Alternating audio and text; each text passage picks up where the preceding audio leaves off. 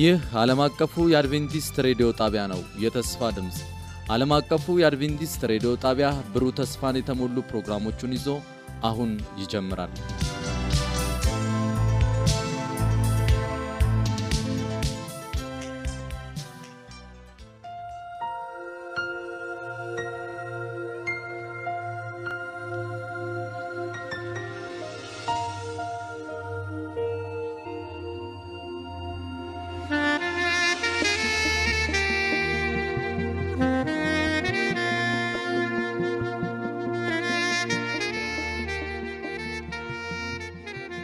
ሰላም ጤና ስጥልን። የተወደዳችሁ የዓለም አቀፉ የአድቬንቲስት ሬዲዮ አድማጮች እንደምን አላችሁ?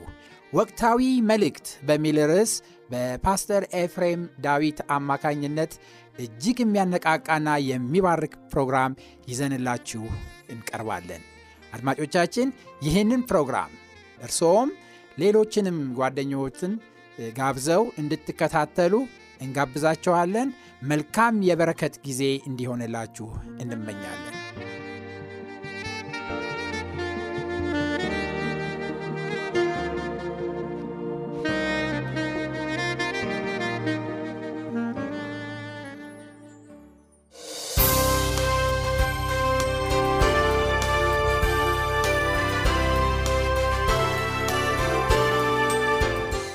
ወቅታዊ መልእክት በፓስተር ኤፍሬም ዳዊት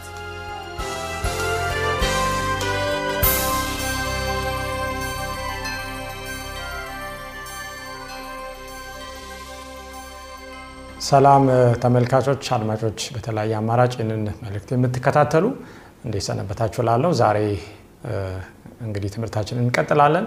ባለፉት ተከታታይ ሶስት የትምህርት ክፍለ ጊዜያችን እንደተማራችሁ ተስፋ እናደርጋለን። እንግዲህ ዛሬ አራተኛውን እንመለከታለን። ከዛ ጋር ተያይዞ የዛሬው መልእክት በተለየ ሁኔታ ትኩረታችንን የሚሻ ነውና ሁላችሁም በቃሉ ይህንን እንድትመለከቱ፣ እንድታጠኑ፣ እንድትመረምሩ እጋብዛችኋለሁ። እንዲሁም ከዚህ በኋላ የሚቀጥሉ ትምህርቶች ከዚህ ጋር ተያያዥነት ስላላቸው ሁሉንም እንድትከታተሉ አደራ ላለሁ። እንግዲህ ሕያው ቅዱስ አምላክ እሱ እንዲያስተምረን በመንፈሱ አማካኝነት አስቀድሞ ቃሉን ለነቢያቱ የሰጠ ለሐዋርያቱ የሰጠ ለመልክተኞቹ ለደቀ መዛሙርቱ የሰጠ እኛን ደግሞ ዛሬ እንዲያስተምረን ጸሎት ማድረግ ያስፈልጋል። ዛሬ ብቻ አይደለም ይህንን እንደ መክፈቻ ስናደርግ እንደ ልማድ የምንጸልዩ አይደለም፣ ሁሌ ልንጸልይ ያስፈልጋል። በተለይ ይህ ዘመን አብዛኛው ጊዜያችን ከእግዚአብሔር ጋር በጽሞና በጸሎት በመነጋገር በቃሉ ውስጥ እሱን ደግሞ በማናገር ጊዜ ልንወስድ የሚያስፈልገን ሰዓት ነው እና ይህንን ጸሎት አብዝታችሁ እንድትጸልዩ ጠይቃችኋለሁ። እንጸልይ አብረን። ቅዱስ አምላካችን እግዚአብሔር በላይ በሰማይ ያለ የሁላችንም ፈጣሪና አዳኝ እጅግ አድርገን እናመሰግናለን ስለሰጠህን መልካም ሕይወት፣ ጤንነት፣ ሰላም በዚህ ሰዓት ደግሞ ቃልን እንድንማር ቀኑንና ዘመኑን እንድንዋጅ ስለሰጠህን መልካም እድል ክብር ምስጋና ለአንተ ይሁን። አሁንም ደግሞ ጌታ ሆይ ጋብዛለሁ ወደ ሕይወቴ እኔን በምሕረትህ እንድትጎበኝ ሕያ ቃልህን በአንደበቴ እንድታስቀምጥ ለሕዝብም እንድትናገር የወደድከው ሀሳብ ፍቃደ በስተ መጨረሻ እንዲፈጸም እንጸልያለን። በጌታ በኢየሱስ ክርስቶስ ክቡርና ሕያው ስም አሜን። ዛሬ የምንመለከተው የአራተኛው ክፍል ርዕሳችን ይድረስ ለነቢያት ነው። ይሄ መልእክት ምንም እንኳን በዋናነት በዚህ ዘመን ነቢይ ነኝ ለሚሉት የተላለፈ መልእክት የሚተላለፍ መልእክት ቢሆንም ነገር ግን ሁላችንንም የሚያስተምር ጠቃሚ ነገር እናገኝበታለን ብዬ የማምንበት ትምህርት ነው። ግን ከኔ የሚላክ ወይም ከሌላ የመጣ መልእክት ሳይሆን ከእግዚአብሔር ቃል በእስራኤል ውስጥ ነቢይ ነኝ ብለው ግን እግዚአብሔር ሳይልካቸው ከገዛ ልባቸው ትንቢትን ለሚናገሩ አስቀድሞ የተሰጠውን ስቅል ያለውን መልእክት ነው የምንመለከተው እና ይድረስ ለነቢያት ይላል። ያንን ግን ከመመልከታችን በፊት በዘጸአት መጽሐፍ ላይ የእግዚአብሔርን ባሪያ ሙሴን እናገኘዋለን። ሙሴ እንግዲህ ከዕብራውያን የሚወለድ እናት ወላጆቹ ጥሩ መልክ መልካም ልጅ በአካል ብቻ ሳይሆን መንፈሳዊ የሆነም የተለየ ነገር እንዳለበት ስላወቁ በጊዜው እንግዲህ ወንዶች ሁሉ ይጥፉ የሚል ትእዛዝ ቢወጣም ለሶስት ወር ሸሽገውት በኋላ በውሃ ላይ በቅርጫ አድርገው የፈርዖን ልጅ እንድታገኘው ያደረጉበትና ወደ ግብፅ ቤተ መንግስት ገብቶ በዛ የፈርዖን የልጅ ልጅ በመባል ያደገበት ሁኔታ ነው ያለው እና አርባ ዓመት በዛ ይኖራል። የግብፅን ትምህርት ይማራል። በግብፅ የጦር ስልጠናዎችን ወታደራዊ ስልጠናዎችን በመቀበል የግብፅ ሰራዊት ጀነራል እስከመሆን ድረስ የደረሰ ከዛም በኋላ ደግሞ በፍልስፍና በተለያየ በግጥም ብዙ የግብፅ እውቀት እንግዲህ ጥበብ ልትሰጥ የምትችለውን እንዳገኘ ነው። በኋላ ግን እግዚአብሔር ለአርባ ዓመት እንደገና ከግብፅ ወጥቶ በግብፅ የተማረውን ለእግዚአብሔር ስራ እሱን ብቆ የማያደርገውን ትምህርት እንዲተው እንዲፋቅ የእግዚአብሔርን ደግሞ እንዲማር የሚያስፈልገውን ከግብፅ ውስጥ እንዲይዝ ሌላውን እንዲተው ያደረገበት ዘዴ ነው። የበጎች እረኛ በመሆን በዛ በኮረብታ በተራራማ በተፈጥሮ ውስጥ እግዚአብሔርን በማየት መጨረሻ ላይም እንደውም አምስቱን የመጀመሪያዎቹን መጽሐፍቶች እንዲጽፍ እግዚአብሔር መልእክት የሰጠበት ሁኔታ እንዳለ በዛ አጀማመሩን እንመለከታለን። እንግዲህ ከ40 ዓመት ቆይታ ከ80 ዓመት በኋላ ማለት ነው እንግዲህ 80 ሲደርስ ወደ ፈርዖን ይመጣል። ወደ ፈርዖን መጥቶ ሙሴ እንደ እግዚአብሔር ነብይ ነው የመጣው። በደንብ አስተውሉ ወገኖች፣ መልእክትን ይዞ ነው የመጣው። የእግዚአብሔር ነቢያት ባህሪን ስንመለከት ሙሴን መጽሐፍ ቅዱስ ከጻፉ ነቢያት መካከል አንዱ ነው። canonical prophets ከሚሉት መካከል የሚለውን ተመልክተናል። ስለዚህ ይህ ባሪያ በብዙ ሂደት በመከራ ባህሪው ልክ በእሳት ውስጥ እንደሚያልፍ ወርቅ ተፈትኖ ትህትናን እንዲላበስ የዋህነት እንዲለበስ በዋናነት ደግሞ እንዲያምን በእግዚአብሔር ላይ በመታመን ደግሞ እንዲኖር እንዲጸልይ እግዚአብሔርን በግል እንዲተዋወቅ እንዲቀርብ የተደረገበት የህይወት ክስተት ያለ ሁኔታ ነው። መጀመሪያ በራሱ መንገድ የእግዚአብሔርን ሕዝብ ነፃ ለማውጣት ያደረገውን ጥረት እናውቃለን። በኋላ ግን ይህ እንደማይሆን እግዚአብሔር የራሱ መንገድ ደግሞ የተለየ ከግብፅ የተለየ ከዓለም የተለየ ይህንን ደግሞ ለማስተማር አርባ ዓመት እንደወሰደበት እንመለከታለን። እንግዲህ ሙሴ ወደ ፈርዖን መጣና እግዚአብሔርን ማን እንደሆነ ይነግረዋል። እግዚአብሔር ሕዝቤን እስራኤልን ልቀቅ፣ በምድረ በዳ ያመልኩኝ ይሰግዱልኝ ዘንድ ይለዋል። ከዛ እስራኤልን አልለቅም እግዚአብሔርንም አላውቅም የሚለውን መልስ ሰጠዋል። እንግዲህ ይህ ከሆነ በኋላ እግዚአብሔር ለሙሴ በድንቅ በተአምራት ህዝቡን እንደሚያወጣ ግብፅን ቀጥቶ ፈርዖንን ሰራዊቱን ቀጥቶ መጨረሻ ላይ ወደ ተስፋ ወደ ተገባለት ምድር ከግብፅ እስራኤልን እንደሚያወጣ ይናገር እና ሂድ አድርግ ይለዋል። እንግዲህ የመጀመሪያው ተአምራት ከእግዚአብሔር ዘንድ እንደተላከ ፈርዖን እንዲያምን በዙሪያውም ያሉ ሰዎች እንዲያምኑ በተለይ በዋናነት ሐሰተኛ ነቢያቶች፣ ጠንቋዮችና አስማተኞች ናቸው በፈርዖን ዙሪያ ያሉት። በትር ይሰጠዋል እግዚአብሔር። ያንን በትር ጣል ይለዋል። ያ በትር እባብ ይሆናል። ልክ እንደዛ የግብፅ ጠንቋዮች ምን አደረጉ? በትራቸውን ጣሉ። እንደ ሙሴ እባብ እንዳደረጉ እንመለከታለን። በኋላ ላይ ግን የእግዚአብሔር ነቢይ የላከው የጣለው ያ በትር እባብም የሆነው ሌሎችን እባቦች እንደዋጠች እና ሙሴም ያንን በትር እንደገና በእጁ እንደያዘ እንመለከታለን። ይህ ትልቅ መልእክት አለው። ይህ የመጀመሪያው ተአምር ነው። በዚህ ሰዓት የምናየው ሙሴ ያደረገውን ነው አስመስለው ያደረጉት እንጂ ሌላ ተአምር አልፈጠም።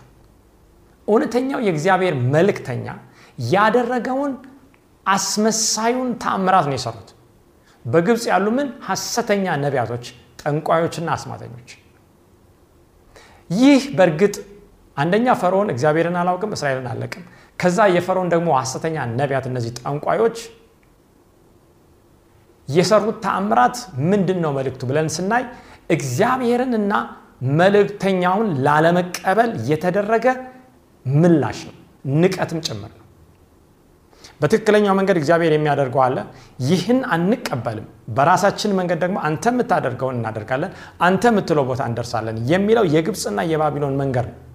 ይህንን ነው በሙሴና በፈርዖን ነቢያት መካከል ያለውን መጀመሪያ ላይ ስንመለከት የምናገኘው።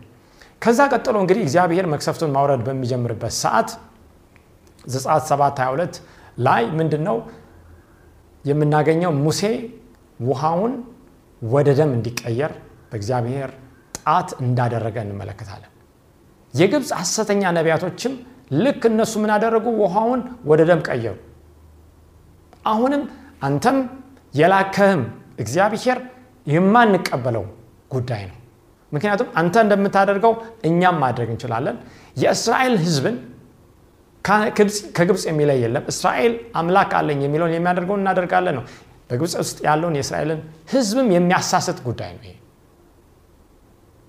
ምክንያቱም አምነው የትኛውን እንደሚቀበሉ መለየት አለበት። ሙሴ የሚያደርገው ሌሎችም ካደረጉ ለምንድን ነው ጥለው የሚወጡት? ዛሬም ያ ነው የሴጣን ስራ። እግዚአብሔር የሚያደርገውን ባለበት በአመፅ ህይወት ውስጥ ዛሬ አገኛለሁ ፈውሱንም በረከቱንም አገኛለሁ የሚል ሰው ካለ ዛሬ ለምንድን ነው ውጣ የሚባለው? ሊወጣ የሚችልበት ምክንያት ሊያይ አይችልም። አንድ ሰው ታምራትንና ድንቅን የሚያይ ከሆነ ስለዚህ የሚለይበት ደረጃ ይመጣል። ያም ደግሞ መለያው አንዱ የእግዚአብሔር ቃል ነው። በኋላ የምንመለከታለን ሂደቶቹ ወደ ምን ደረጃ እንደደረሱ። ቀጥሎ በዘጸአት ምዕራፍ 8 ቁጥር 7 ላይ እግዚአብሔር እንግዲህ ሌላ በግብፅ ላይ ካመጣው መቅሰፍት ጓጉንቸሮች ወይም እንቁራሪቶች ምድሩን እንዲሞሉ ነው ያደረገው። ዘጸአት 8 7 ላይ ይህንንም የግብፅ ጠንቋዮች አደረጉ። አያችሁ አሁንም የእግዚአብሔርን ኃይል የእግዚአብሔርን መልእክት የመቃወም የንቀት ተግባርን እንመለከታለን። ሴጣን የሚሰራውን ዛሬም የሚሰራውን ማለት ነው። ነገር ግን ልዩነት አይመጣም ወይ ብላችሁ ልጠይቁ ትችላላችሁ። ልዩነት አልመጣም ወይ? በሙሴ እና በግብፅ ጠንቋዮችና ሐሰተኛ ነቢያቶች መካከል ያለው ልዩነት አልታየም ወይ ብለን ስናይ ቀጥሎ እናገኛለን። ዘጸአት 8 17 እስከ 19 ሙሴ በእግዚአብሔር ኃይል ምንድን ያደረገው? የግብፅ ምድር በቅማል እንዲመታን ያደረገው ሁሉም ቅማል እንዲወለው ከሰው እስከ እንስሳ እስከ ሁሉም ፍጥረት ድረስ። ነገር ግን ጠንቋዮች ይህንን ማድረግ አልቻሉ። እንግዲህ የተወሰነ ድረስ ማስመሰል አለ። እግዚአብሔር የሚፈቅደው ነገር አለ። የእግዚአብሔር ሕዝብ የሚፈተንበት ነገር አለ። ለመውጣት ተስፋ ተሰጥቷል። ሙሴም እግዚአብሔር ይህንን ሕዝብ እንደሚያወጣ ቃሉን ሰምቷል። ነገር ግን ግድድሮሽ አስመሳይ ፈውሶች፣ አስመሳይ ታምራቶች፣ አስመሳይ ትንቢቶች፣ ድንቆች፣ ምልክቶች ይደረጋሉ። የሆነ ቦታ ላይ ግን እግዚአብሔር በቃ የሚልበት ጊዜ አለ። ይህንን ቅማል ግን ልክ እንደ ሙሴ ጠንቋዮች ምን ማድረግ አልቻሉም? ማሳሳትና ማስመሰል አልቻሉም። ይህ በሚሆንበት ጊዜ እንግዲህ ንግግር ይፈጠራል። ፈርዖን ለምንድን ነው የሚለውን ከጠንቋዮች ጋር በሚመለከትበት ጊዜ ጠንቋዮች ለፈርዖን መልስ ይሰጣሉ። ዘጸአት 8 19 ጠንቋዮችም ፈርዖንን ይህስ የእግዚአብሔር ጣት ነው አሉት። ወገኖቼ እነዚህ የግብፅ ሐሰተኛ ነቢያት ጠንቋዮች እግዚአብሔር እንዳለ ያውቃሉ ወይ?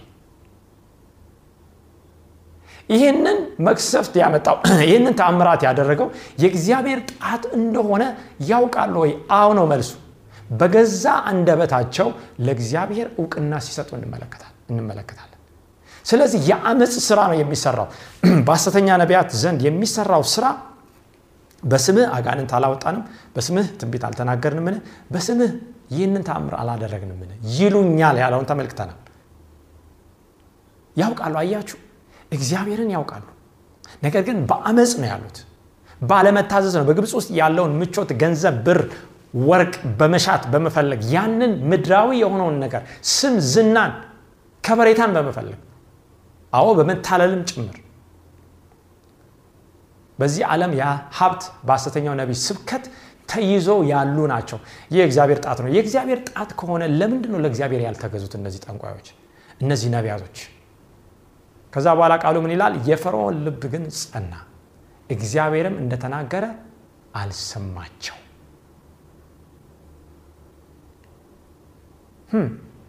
እግዚአብሔር ለፈርዖንና ለነዛ ሐሰተኛ ጠንቋዮችና ነቢያቶች ምን ይል ነበረ? ይናገር ነበረ። በማን አማካኝነት? እድል ይሰጥ ነበረ። በሙሴ አማካኝነት። እግዚአብሔር እስራኤልን ብቻ ማዳን አይደለም፣ ፈርዖንን ማዳን ይፈልጋል፣ ሌሎችንም ማዳን ይፈልጋል። እሺ ብሉ። ልክ በኋላ የባቢሎንን ነገስታት እነ ናቡከደነጾርን ሲናገር እንደነበረ ለሁሉም መልእክት ይሰጥ እንደነበረ እግዚአብሔር ዓለም እንዲድን ነው የሚፈልገው። የሚለየው ሰው የለም። ነገር ግን እነዚህ ሰዎች ምን አላሉም?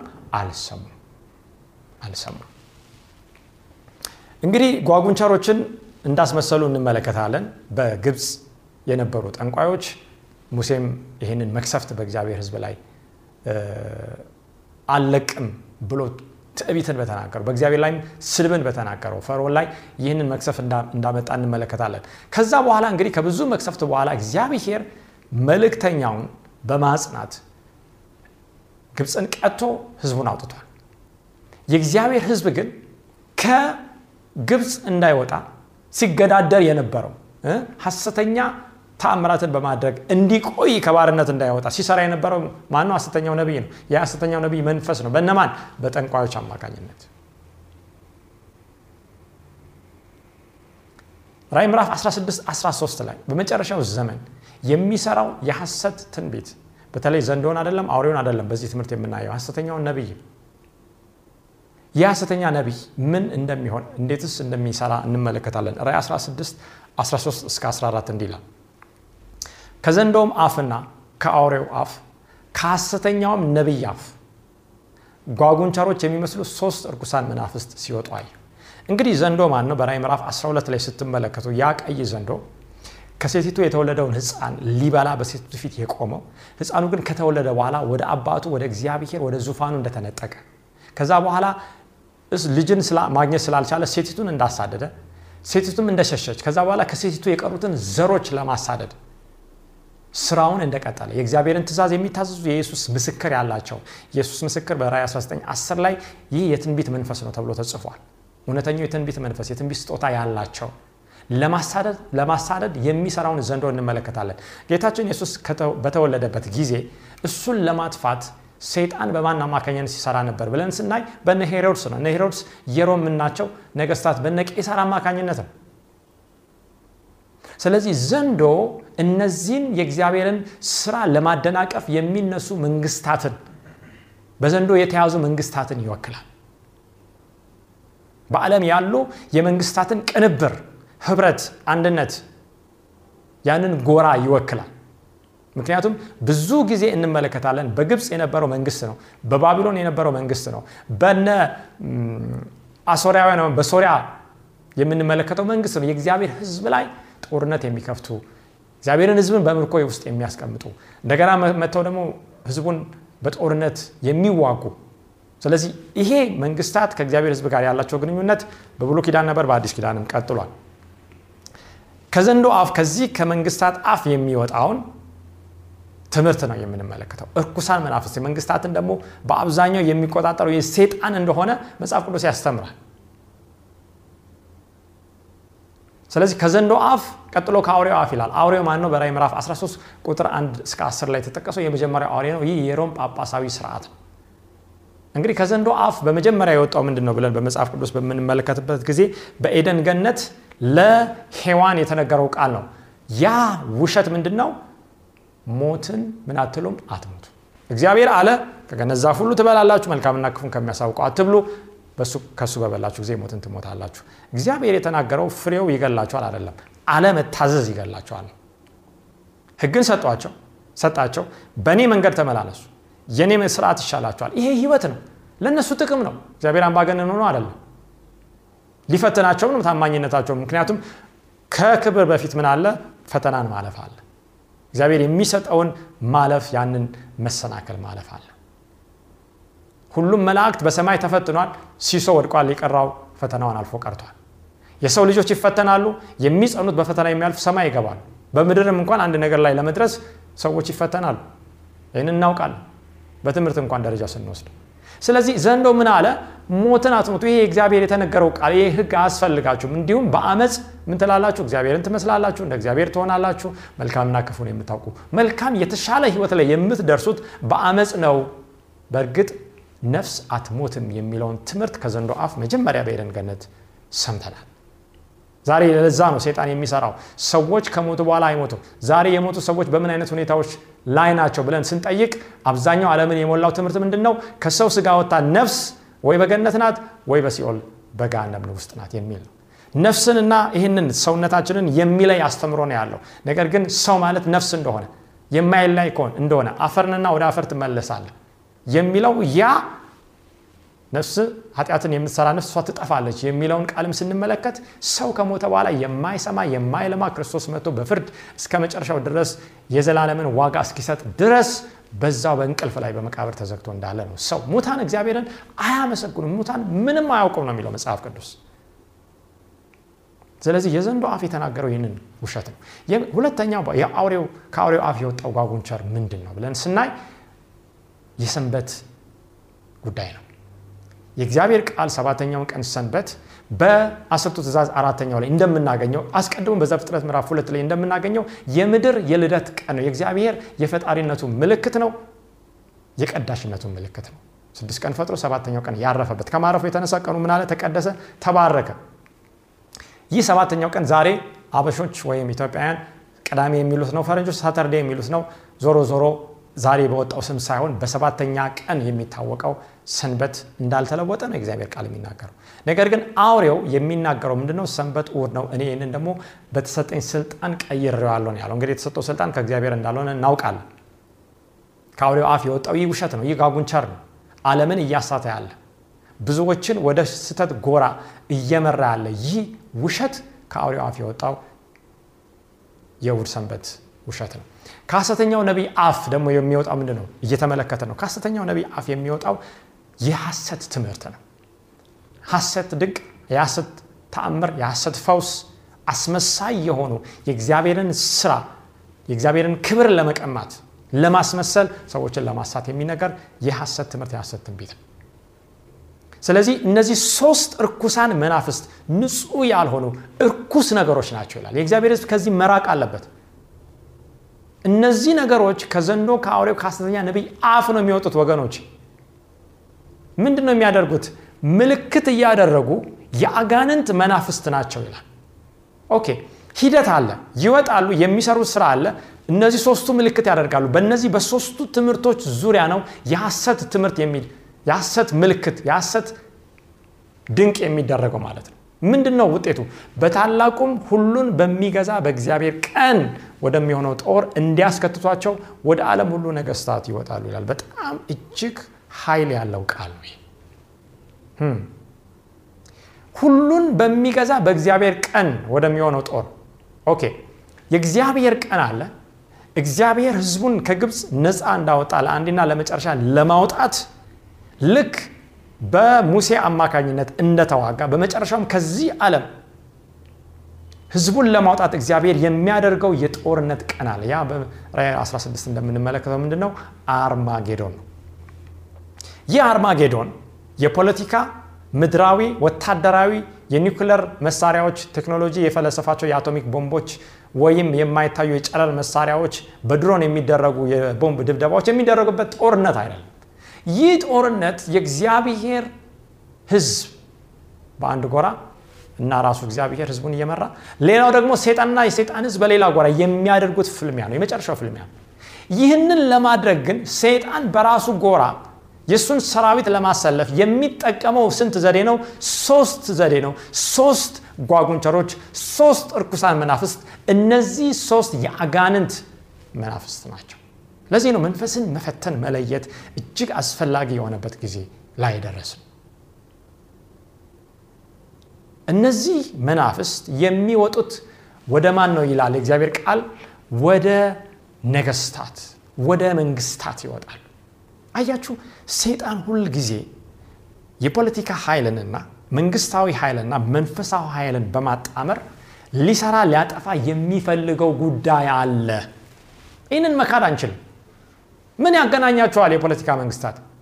በጠቅላይ ሚኒስተር፣ በፕሬዝደንት፣ በነገስታት ወይም በሌላ በፓርላማ የሚመሩ መንግስታት ከዚህ ከእግዚአብሔር መንፈሳዊ ስራ ጋር ምን ያገናኛቸዋል ስንል ይህ የቆየ የዋለ ያደረ ፀሐይ የሞቀው የአደባባይ ምስጢር የጥንት የሰይጣን ዘዴ። ለጦርነት ማንን ነፃ ለማውጣት? የትኛውን ፍትህ ለማስፈን ነው ጦርነት የሚያደርጉት መንግስታት መጨረሻ ላይ በአንድነት በህብረት ሆነው ወገኖቼ የእግዚአብሔርን ህዝብ ለማጥፋት የሚደረግ ጦርነት አለ ከፊታችን። ሌላ ቻይናና አሜሪካ፣ ኮሪያና ጃፓን ወይም ራሻና አሜሪካ የሚያደርጉት ወይም በአፍሪካ ሀገር የሚታወቁ እነዚህ ህብረት ፈጥረው ከሌላው ጋር የሚዋጉት ጦርነትን አንጠብቅ። ዛሬ ዓለም የታጠቀችው መሳሪያ ሁሉ ወደ እግዚአብሔር ህዝብ አፈሙዙን ያዞራል። ነገር ግን ይህ አፈሙዝ ተቆልምሞ እንደገና ወደ ራሳቸው ይዞራል። ምክንያቱም የእግዚአብሔርን ህዝብ በጉን ለመዋጋት እንደሚነሱ እግዚአብሔር ደግሞ ዝም እንደማይል የአይኑን ብሌን የሚነካ እንደሆነ የእግዚአብሔርን ህዝብ የሚነካ ቃሉ ተናግሯል። ስለዚህ ድሉ የተረጋገጠ ነው። ጦርነቱ ሳያልቅ ከማን ጎራ እንቆማለን ነው ትልቁ መልእክት። እንግዲህ ሶስቱን ርኩሳን መናፍስት ተመልክተናል። በራዕይ ምዕራፍ 14 ከ6 እስከ 12 ሶስቱን ቅዱሳን መላእክትና መልእክታቸውን እንመለከታለን። ይህ መልእክት በዓለም ያለውን የእርሱን የእግዚአብሔርን ህዝብ ወደ አንድ ጎራ የሚያመጣ ነው። በታላቁ በእግዚአብሔር ቀን ወደሚደረገው ጦርነት ጊዜ በእግዚአብሔር ጎራ እንድንሰለፍ ከሱ ቡድን እንድንቦድን የሚያደርገው መልእክት የሶስቱ መላእክት መልእክት ነው። እነዛ ደግሞ የሶስቱ እርኩሳን መናፍስት መልእክቶች አሉ። ነፍሳት ሞት ነው፣ ሰንበት ነው፣ ሐሰተኛ ትንቢት። ስለዚህ ምርጫው የትኛው ነው? እግዚአብሔር ዛሬ በእስራኤል ውስጥ ነቢይ ነኝ ለሚሉትም ይናገራል በቃሉ አማካኝነት። እኛ የትኛውን ህዝብ ነው ከየትኛው ጎራ እያሰለፍን ያለ ነው? ለህዝቡስ የምንናገረው ከገዛ ልባችን ነው ወይስ ከእግዚአብሔር የመጣውን ቃል? እንግዲህ ሰይጣን በራእይ 16 14 እንደተጠቀሰው ከዚህ በተቃራኒ ከሶስቱ መላእክት በተቃራኒ ዓለምን በማሳት ተከታዮችን ወደ ጎራ ወደ ራሱ ጎራ እያመጣ እንደሆነ እንመለከታለን። እንግዲህ በዋናነት ሕዝቅኤል 13ን ነው የምንመለከተው ወይም ሕዝቅኤል ምዕራፍ 13 የእግዚአብሔር ቃል ከቁጥር አንድ ጀምሮ የሚናገረው እንመልከት። እግዚአብሔርም የእግዚአብሔርም ቃል ወደ እኔ እንዲህ ሲል መጣ፣ የሰው ልጅ ትንቢት በሚናገሩ በእስራኤል ነቢያት ላይ ትንቢት ተናገር። ለነቢይ ትንቢት ይነገራል ወይ? አዎ፣ እኔ ሳልሆን መጽሐፍ ቅዱስ ነው የሚናገረው። ነገር ግን በእስራኤል ውስጥ ባሉት ነቢያት ወገኖች፣ እነዚህ ነቢያት ከእግዚአብሔር ሕዝብ ውጭ አይሰሩም። ስራቸው በእግዚአብሔር ሕዝብ ውስጥ ነው፣ የእግዚአብሔርን ሕዝብ ማሳሳት ነው። እነዚህ ነቢያት የሚናገሩት ምንድን ነው? ከገዛ ልባቸው ትንቢትን የሚናገሩት ከገዛ ልባቸው፣ ከእግዚአብሔር ቃል አይደለም፣ በእግዚአብሔር መንፈስ አይደለም፣ ከስጋ ነው የሚናገሩት። ከገዛ ሀሳባቸው፣ ከገዛ ህልማቸውና ከገዛ ራያቸው ራሳቸው ካመጡት ነገር ወይም ሰይጣን ካቀበላቸው የሚናገሩት የእግዚአብሔርን ቃል ስሙ በላቸው። ጌታ እግዚአብሔር እንዲህ ይላል፣ ምንም ሳያዩ የገዛ መንፈሳቸውን ለሚከተሉ ለሰነፎች ነቢያት ወዮላቸው። ማስጠንቀቂያ ነው። በጥንት ጊዜ ሐሰተኛ ትንቢት የሚናገር ሳይውል ሳያድር ተወግሮ እንዲገደል የሚናገረውን ቃል በመጽሐፍ ቅዱስ በዘዳግም 13 ቀጥሎም ባሉት ምዕራፎች እንመለከታለን። አንዳንድ ጊዜ ሰዎች እግዚአብሔር የተቀየረ ይመስላቸዋል። በትዕግስት ዝም ሲል ኃጢአተኛውን ወዲያውኑ ኃጢአት ሲመጣ ስላልቀጣ ኃጢአተኛው በልብ ደንዳናነት ያንን ኃጢአት ክፉ በማድረግ ይቀጥላል። ነገር ግን መጀመሪያ የነበረው እግዚአብሔር በብሉይ ኪዳን በአዲስ ኪዳን ተቀይሯል። አልተቀየረም። የተቀየረው ቃል ኪዳኑ በሰውና በእግዚአብሔር መካከል የነበረው ከሰው ስህተት የተነሳ የፈረሰውን እንደገና ማደስ ነው። አዲስ ከሆነ ያ ነው አዲስ የሆኑ በኢየሱስ ክርስቶስ ደም አማካኝነት በቃል ኪዳን እንደገና የማዳን ስራ በመስቀሉ ላይ በተፈጸመው መስዋዕትነት በእግዚአብሔር ልጅ በኢየሱስ ክርስቶስ መታዘዝ አማካኝነት ፍጹምነት የመጣውን ቃል ኪዳን ነው የምናየው እንጂ እግዚአብሔር አልተለወጠም። ለምንድን ነው ታዲያ እግዚአብሔር ዛሬ ሐሰተኛ ነቢያቶች ሲናገሩ የማይገለው ብለን ስንመለከት ለውጡ አንድ ነው። አንደኛ በጥንት ጊዜ እግዚአብሔር እስራኤልን ንጉሥ ሆኖ ሲመራ ነበረ። መሪ የላቸውም። ሌላ ፕሬዚደንት ወይም ንጉሥ ወይም ጠቅላይ ሚኒስትር የላቸውም። እግዚአብሔር ራሱ ንጉሥ ነው። ይሄ ቲዮክራሲ ብለን የምንወስደው መንግስት ነው። ዲሞክራሲ ሰው የሚመርጠው ሳይሆን እግዚአብሔር መርጦ ራሱ ንጉሥ የሆነበት ምክንያቱም ከእግዚአብሔር ውጭ ትክክለኛ መንግስት፣ ትክክለኛ ንጉሥ የለም። ስለዚህ እግዚአብሔር ራሱ በመካከላቸው እገኝ ዘንድ መቅደስን ስሩልኝ አለ። የእግዚአብሔር ሕልውና በሙላት ነበረ። የእግዚአብሔር መልአክ ይመራቸው ነበረ። ቀን በደመና አምድ ያ ሐሩር እንዳይበላቸው፣ ያ በረሃ እንዳይጎዳቸው፣ ማታ በእሳት አምድ ያ ጨለማ እንዳይወርሳቸው፣ አውሬ እንዳያገኛቸው ጠባቂ ጠበቃ ሆኗቸው፣ ውሃ ሲጠማቸው ከአለት ውሃን ሰጥቶ እንደገና ደግሞ ምግብ ሲርባቸው ከሰማይ መናን ሰጥቶ የእግዚአብሔር መንግስት ምን ትመስላለች የምትለውን በእስራኤል ወደ ከነአን በሚሄዱበት ጊዜ ጥቂት ሊያሳይ መለኮት ፈልጓል። በዛ መንግስት ውስጥ በዛ አመራር ውስጥ በዛ ጉዞ ውስጥ ሐሰተኛ ትንቢት መናገር ማለት ትዕግስት የሚሰጠው ጉዳይ አለ።